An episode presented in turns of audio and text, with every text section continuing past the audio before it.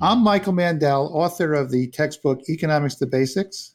And I'm Sean Flynn, author of Economics for Dummies and the McConnell Principles of Economics textbook. And we're here to talk a little bit about how the COVID 19 virus is affecting supply and demand schedules across the economy. So, Sean, okay, oil. What do we know about oil? Well, the price actually went negative one day because there was so little demand for it relative to supply.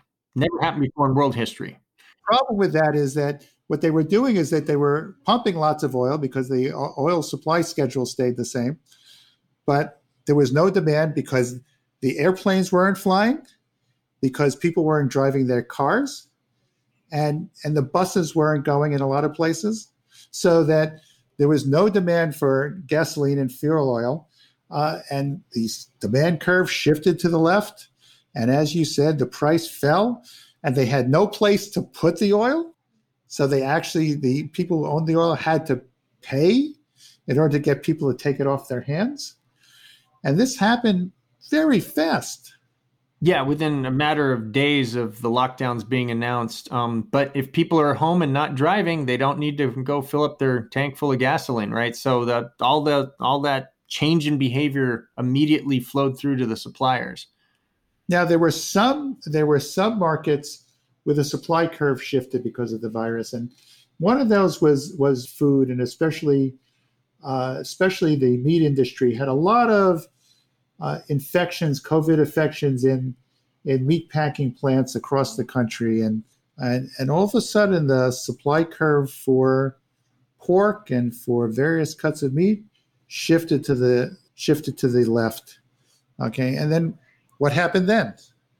Well, what happened was interesting because, you know, in a normal supply and demand setup, if the demand curve stays the same for beef or whatnot, and then the supply curve shifts left, you'll get a higher equilibrium price, but the market will still clear. At that new higher price, quantity demanded will equal quantity supplied. But um, supermarkets don't want to be perceived as price gougers. So in this case, the supply shifted to the left. There was upward pressure on the prices but um, they mostly kept prices the same, which now means you're in a situation of a shortage, right? At the same old price, the normal price, um, there's less supply, but the same old demand, and all of a sudden you have a shortage. So that's why you ended up seeing empty shelves in a lot of places in the country in the meat section. The other problem that happened in the food industry is that with restaurants closed, the the parts and people at home apparently restaurants consume different types of food than homes do. Okay, for example, restaurants and, and institutions com- consume small bananas rather than big bananas.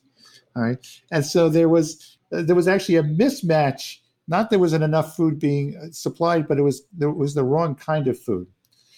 And now let's actually turn to a very difficult subject in terms of supply and demand curves, which is college.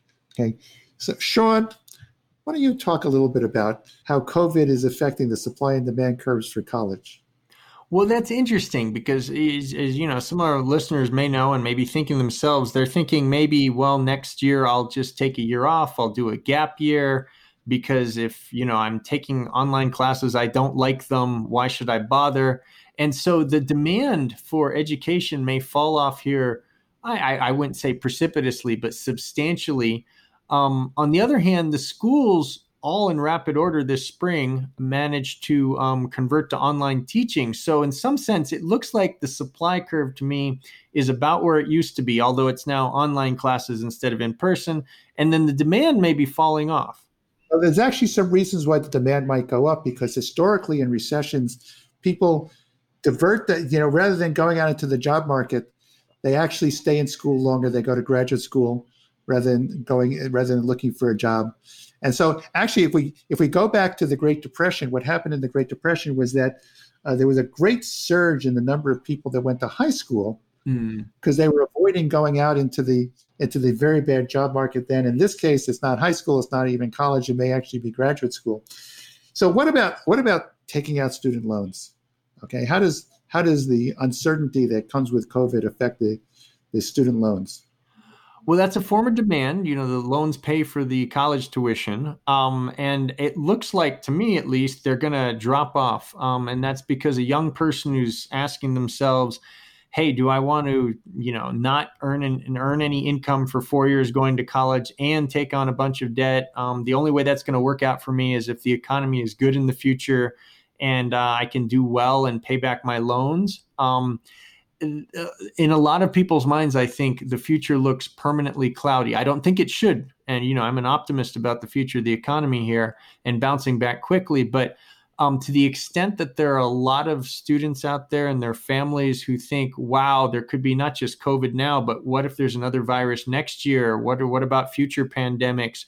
It could put a real damper on people's willingness to make that long term investment in their own human capital um, and yeah, so it could, it could decrease the demand for college. But if you had to tell them at this point, if you had to sort of give advice to a young college student about whether or not to stay in school, what would you tell them? Oh, definitely stay in school. I mean, you can look back at the generation that got through the Great Depression. They all went on to great lives in the 50s and 60s. Um, and I personally believe this recession will be rather short lived. Um, you know, take two, three years to get back. In 10 years, we probably will barely remember this. And so those jobs will be waiting for young people. The economy will be booming. We've got all this bioinformatics and biotech and nanotechnology. Um, so there's going to be vast new opportunities out there. And students can position themselves right now um, to take advantage of those by putting in the time and effort right now to complete their degrees. And an optimistic message for the people that are listening. Thanks very much, Sean. You're welcome, Mike. Thank you. In this podcast, we looked at how COVID 19 affected demand and supply schedules across the economy. First, we talked about how the demand schedule for oil shifted to the left because of the pandemic. The result was a sharp decline in oil prices. In the case of food, it was the supply curve that shifted to the left as the virus disrupted meatpacking plants. But because supermarkets didn't raise prices very much, we saw a gap between the quantity demanded and the quantity supplied. The result was empty shelves and temporary shortages. Then we dived into the impact of COVID 19 on the supply and demand curves for college. On the supply side, most higher education institutions were able to pivot to online learning. On the demand side, we talked about two opposing forces. On the one hand, historically, students are more likely to stay in school during recessions since jobs are harder to find. On the other hand, the riskier economy makes it less attractive to borrow money to pay for education. We ended with Sean pointing out that the long term prospects for college graduates are still good, a final note of optimism. Thanks very much.